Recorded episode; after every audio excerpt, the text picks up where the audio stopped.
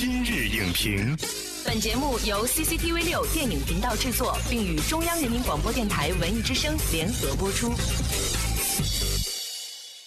品头论足话电影，今日就评八分钟。大家好，欢迎收听文艺之声今日影评，我是陈明。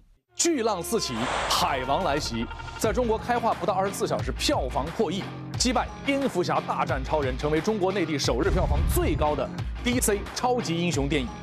票房走高的同时呢，海王在各大电影评分网站上的评分啊，也是相当的高，一度超过了九分。但是，也有观众质疑，海王的剧情非常的传统啊，这票房口碑是不是虚高呢？经过一周的上映，我们发现海王的票房口碑依然坚挺，甚至有越战越勇之势。那么，海王究竟有着怎样的魅力？本期今日影评特邀影评人姬少廷带我们一同畅游海底，理性分析海王的走红之路。欢迎少廷做客今日影评。主持人好，大家好。首先，我们来聊聊海王亚瑟。据说这位超级英雄呢，我们在了解到他之前啊，并没有被 DC 重视过，甚至常常被观众嘲笑、调侃，甚至在美国还被称为是一个二流英雄。所以，你之前了解到的海王是一个什么样的角色？他以前在 DC 的体系里面完全不出名，然后也一直不太红。啊，他以前的动画片里面呢，骑着一个海马跑来跑去，《生活大爆炸》里面就还去专门调侃过他这个角色。I said this before and I'll say it again.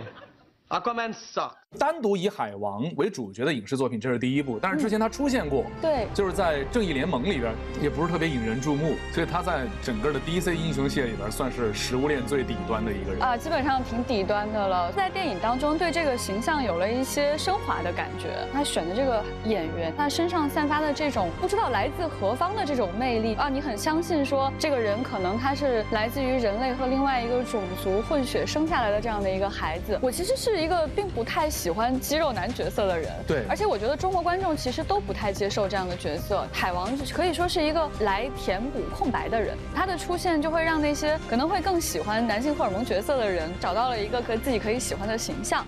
Buddy, you that fish boy from the TV? I am the protector of the deep.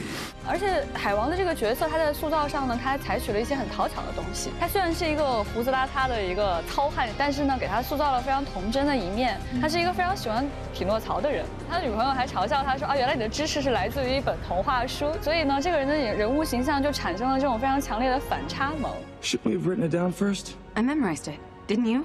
Oh yeah, totally. What did you just say? Something, something, trident. 那么下面我们来聊聊哈，跟少廷职业相关的一些话题。就影片当中呢是。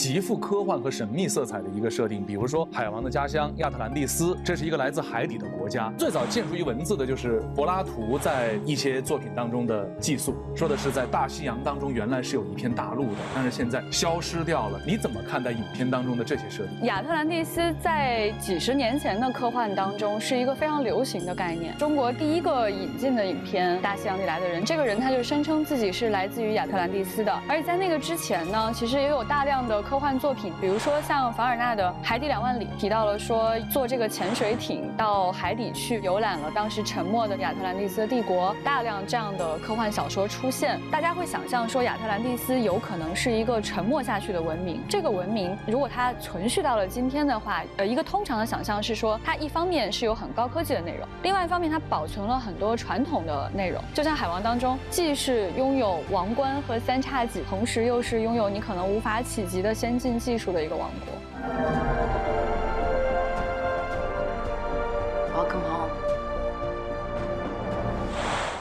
评论说，海王就是海洋版的《阿凡达》加《星球大战》，你怎么评价它对于海底世界的这种设定和呈现？你刚刚说的这个说法特别有意思，《阿凡达》我觉得它做的最好一点就是它对那个世界的细节做的非常非常的详细。海王它主要在这一点上做的非常的好，不管是那种霓虹闪烁的整个城市啊，还是说这种非常细小的地方，比如你看亚特兰蒂斯，它到了水面上之后，它要戴一个头盔，里面是水，像那个海沟族，它就完全是一个原始的状态，然后身上就。长的这种倒刺的感觉，非常恐怖。过去的一些科幻作品当中去展现，如果亚特兰蒂斯沉没之后，通常情况下呢，它都会有一种演化方向，比如说我就是演化出了非常先进的文明，或者我就完全退化，像海沟族这种。但是在这个电影当中呢，它就把大家分化成了不同的种族，把海底世界拓展成了一个非常巨大的世界。他还把很多的这个细节，我们本来以为可能是坑的这个细节给填上了。温子仁这次他的这个镜头的运用是特别聪明的，他完全利用了在海底不分上下左右、上下颠倒的这么一个呃原理，镜头可以非常自由的三百六十度各种颠倒啊旋转，就让你感觉到在海里的这种强大的自由度。这个视角不仅仅让你有一种特别强烈的这种陌生感跟惊奇感，同时它也是一个极度合理的设计。of the surface world. Go deeper. One cover, your Atlantean instincts.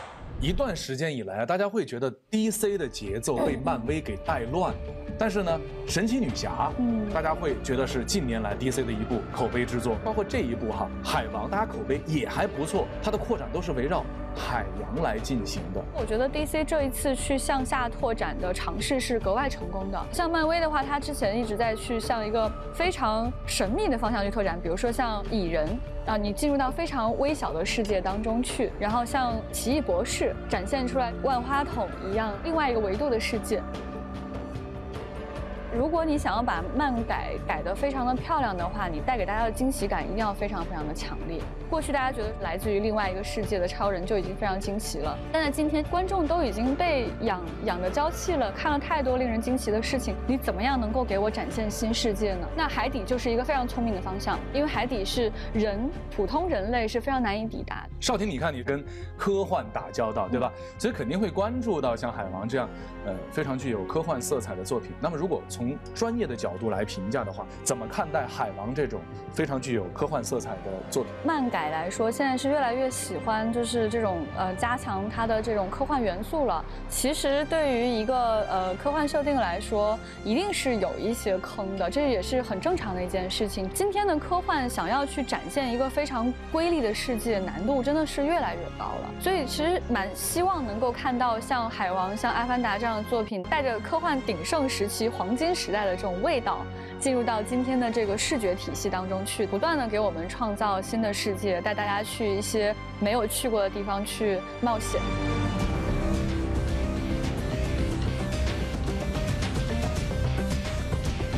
好的，感谢少婷的解读。强大的视效能够带给观众无比畅爽的观影体验，但在这背后呢，海王的成功让我们看到的是科幻文化发展的新方向，用宏大的海底空间为我们呈现充满想象的新世界。本栏目视频内容，请关注 CCTV 六电影频道，周一到周五每晚十点档《今日影评》。